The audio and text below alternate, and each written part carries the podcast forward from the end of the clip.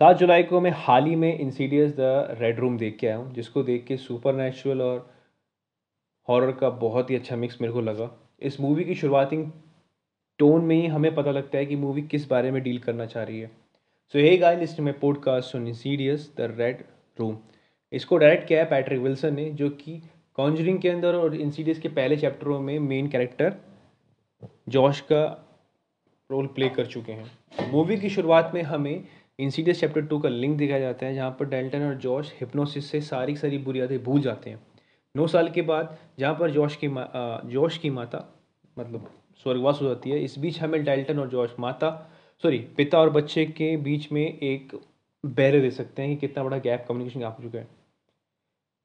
Josh का divorce हो चुका है, वो अपने अलग से फ्लैट में रहते हैं। वहीं पर डेल्टन ने एक नया कॉलेज ज्वाइन किया आर्ट वाला, जहाँ पर वो ड्राइंग वाइंग सब कुछ बारे में सीखता है।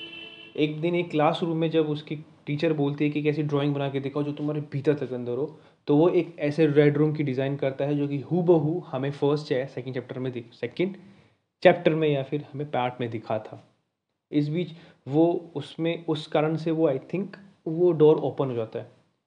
जोश अपने पास से जूझ ही रहा होता है, उसको हॉन्टेड एक्सपीरियंस आने लग जाते हैं। वो अपनी वाइफ से पूछता है बट उसे एक्सप्लेन नहीं कर पाती वो। इस बीच लंडन में छोटे भाई से कंफर्म करता है कि कुछ ऐसी बात जो शायद उसे बीते कई सालों से बताई नहीं गई या फिर वो कुछ भूल रहा है। उसका भाई मना कर देता है और बोलता है, ये सब लाइटली थिंग है, पढ़ाई का प्रेशर होगा।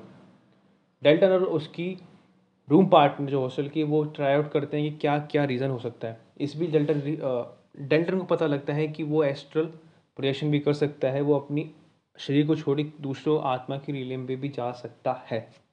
वहाँ पर काफ़ी सारे जम्प स्केयर हमें देखने को मिलते हैं।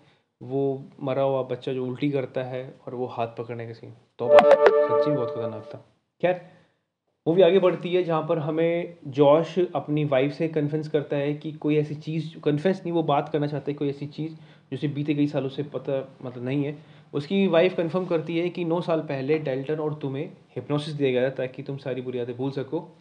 जॉश को पता लग जाता है कि उसका फादर उनके फादर को जो एक्सपायर हुए थे, वो सिक्सनोफेनिया और काफ़ी सारी ब्रेन रिलेटेड बीमारी से ही मरे थे।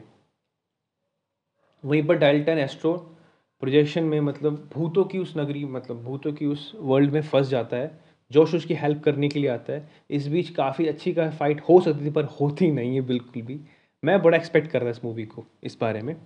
एट एंड में वो बचा लेते हैं और एंड में सब ठीक हो जाता है। वहाँ पर हमें एलिस दिखती है लास्ट के सीन में जहाँ पर एलिस कन्फ्रेंस कर दे कि तुम दोनों का भविष्य बहुत अच्छा है बशरते तुम भटको नहीं। मूवी हम्म। का मैंने पोस्ट क्रेडिट सीन नहीं देख पाया था आई एम सॉरी सच्ची मैं सॉरी इस बारे में पर खैर मूव मूवी ओवरऑल बहुत अच्छी थी। मैं काफ़ी सारे प्लस पॉइंट के बारे में बात करूँगा पर जो मेन प्लस पॉइंट है वो बताऊँगा। पहला प्लस पॉइंट था डायरेक्शन का पैट्रिक विल्सन सर ने कलरफुल का बहुत ही अच्छी तरह यूज़ किया है, पूरी की पूरी अच्छी तरह प्रोजेक्ट किया है, जो कि लिटरली हमें जेम्स वैन की कॉन्जरिंग में और पहले की इंसीडियस चैप्टर में देखने को मिलता है। सेकेंड बार बैकग्राउंड म्यूज़िक हमें ये फील कराता है कि हाँ हम कुछ डरावना देख रहे हैं। थर्ड पॉइंट इसकी एक्टिंग हर हर किसी कास्ट के, जो डायरेक्टर के कास्ट जिस तरह की थी, सही में डायरेक्शन बहुत ही अच्छा था। नेगेटिव पॉइंट यही है, मेरे को लगता था कि क्लाइमैक्स और बेहतर हो सकता था। अगर वो पाँच मिनट और खिंचाते तो मूवी का क्लाइमैक्स का पूरी की पूरी अच्छी तरह एक माइंड ब्लोइंग बबलिंग सिनेरियो देखने को मिलता। वहीं पर हमें मूवीज़ की इस एंड में पोस्ट सीन देखने को मिलता है, जहाँ पर एक कन्फेंस तो नहीं बट ये रियलाइजेशन होती है कि हाँ वो रूम अभी भी रेड रूम अभी भी ओपन ही है और आने वाले टाइम में बहुत कुछ बुरा हो सकता है। अपनी वीकेंड को खास बनाने के लिए इस मूवी को ज़रूर देख के आइए। अगर हॉरर लवर है तो ज़रूर उस मूवी देख के आइए। पैस्टिक विल्सन सर की फ़र्स्ट डायरेक्शन मूवी है एंड आई होप सो आपको बड़ी पसंद आएगी। थैंक यू सो मच मिलते हैं अगले नेक्स्ट पॉडकास्ट में and thank you so much